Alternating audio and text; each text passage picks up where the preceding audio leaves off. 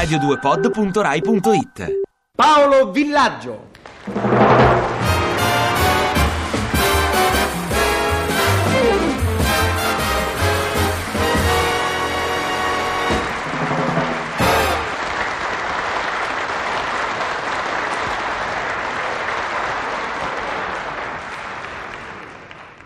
Tocca a me? Ah sì, tocca a me. Allora, signori, buon mattino a tutti.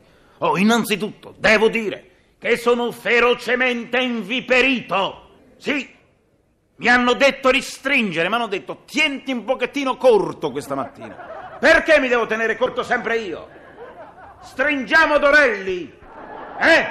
Dorelli, lei che là dietro, per favore. Perché non accorcia i suoi discorsi, per favore? Si fa presto a dire stringiamo. Cosa stringo io qui? Io ho un repertorio, un repertorio serio, un repertorio che mi ero preparato per la televisione. E lo devo fare in radio, purtroppo. L'ho già detto. Per bisogno, per fame soprattutto. Io ho accettato questo incarico. Ma cosa stringo? Se volete non faccio niente, me ne vado. Ah no, devo fare. E allora faccio, va bene? E allora racconto, come sempre, una delle mie storie. Questa storia si chiama Una colazione con una grande attrice hollywoodiana, vale a dire con un'attrice che è stata a Hollywood, la mecca del cinema. In effetti, in questi giorni a Roma, per motivi di lavoro, ho avuto la fortuna, vi confesso, di conoscere una simpaticissima attrice italiana che è stata per molti anni a Hollywood. Aveva addirittura affittato ad Hollywood una villa meravigliosa e regale al Sunset Boulevard. Ovviamente delle attrici hollywoodiane aveva ereditato lo stile e il piglio sempre sicuro e principesco. Dunque, stavamo lavorando insieme. Voi sapete che in questi giorni a Roma c'è stato un caldo pazzesco. 100 gradi. Quanto c'è stato? No, lei ride! Lei ride, ma non ha provato! Guardi che io ho lavorato sei ore sotto il sole con la signora di cui sto raccontando e c'erano 42 gradi all'ombra e si lavorava vestiti di nero in una macchina scura per di più. Ah ah, voglio vedere lei, sa? Non mi piace mica niente questo tono che avete voi della radio. Posso continuare? Grazie.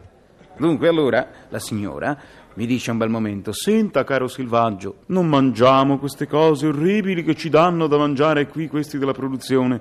Per favore, mi porti in un bel ristorante con l'aria condizionata. Eh? Le va? Io che sono di una tirchieria mostruosa, voi sapete che sono ligure, mi sono sbiancato e ho detto: Va bene, signora, una tavola calda. Ma no, ma no, fa lei, ma caro Silvaggio, no, andiamo, aspetti, come si chiama? Ma l'hanno chiuso forse, non crede? Lei fa no? Taxi. Pago il taxi, scendiamo. Un'attrezzatura incredibile, vale a dire, ad attenderci sulla porta c'erano tre metri, un super metro e un metro e mezzo. Adesso scherzo, ma era un uomo gigantesco, in giacca bianca. Entriamo. Il metro fa, signora, ricorda, questo è il suo posto. Vede, si siede qua, signora. E la signora fa grazie, grazie Michele. Lei si chiama Michele, vero? E lui scuote la testa. No, veramente signora, ma se lei lo crede opportuno, posso anche cambiare nome. E lei fa, Michele, senta, eh, senta Michele, eh, mi dovrebbe portare. Notate bene che la signora aveva una strana caratteristica. Parlava italiano correntemente, ma quando si trattava di ordinare qualcosa, cambiava lingua, cioè parlava un po' in inglese, un po' in francese, qualche parola di russo, qualche volta anche qualche espressione cinese. Il metro e mezzo non capiva più un accidente. Un bel momento fa. Michele? Michele? Ma è diventato sordo? No, fa lui, agli ordini. Lui ovviamente si chiamava Ugo, per quello non rispondeva. Agli ordini, signora, dica.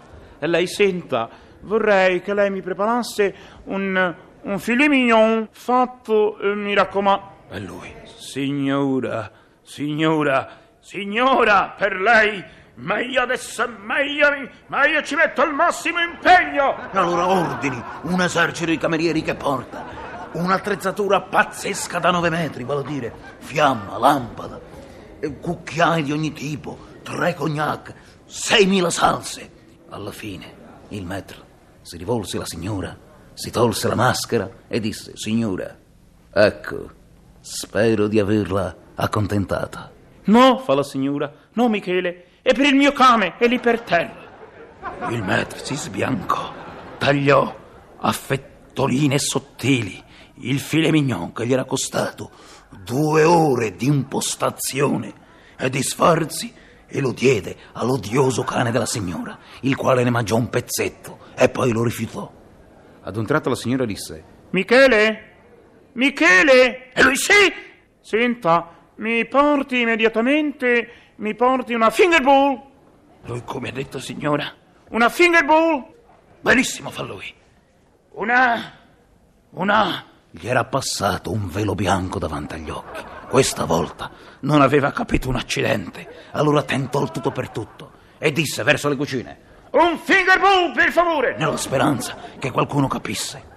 Un silenzio abissale accolse esordiнаzione. Il maître disse: Signora, mi scusi, vado io stesso a occuparmi del suo. Eh, di questa. appunto, di questa sua cosa.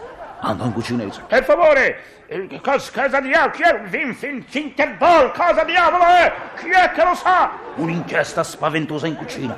Ho visto schiaffeggiare purtroppo due aiuti di cucina che non sapevano rispondere. Uno fu cacciato, uno fu messo addirittura alla gogna. Consultarono la Treccani, telefonarono al 110, nessuna risposta. Dopo mezz'ora, il maître e mezz tornò, che era diventato un mes maître. Dall'umiliazione andò verso la signora e disse: Signora, esaurito. Ci fu un momento di imbarazzo generale. Alla fine io prendo il mes maître per la manica e dico: Ma mes maître, ma cosa diavolo sta dicendo? Ma lo sa cos'è un fingerball? È la bacinella d'acqua nella quale ci si pulisce le dita. Il mes maître si ridusse per l'umiliazione a 12 centimetri.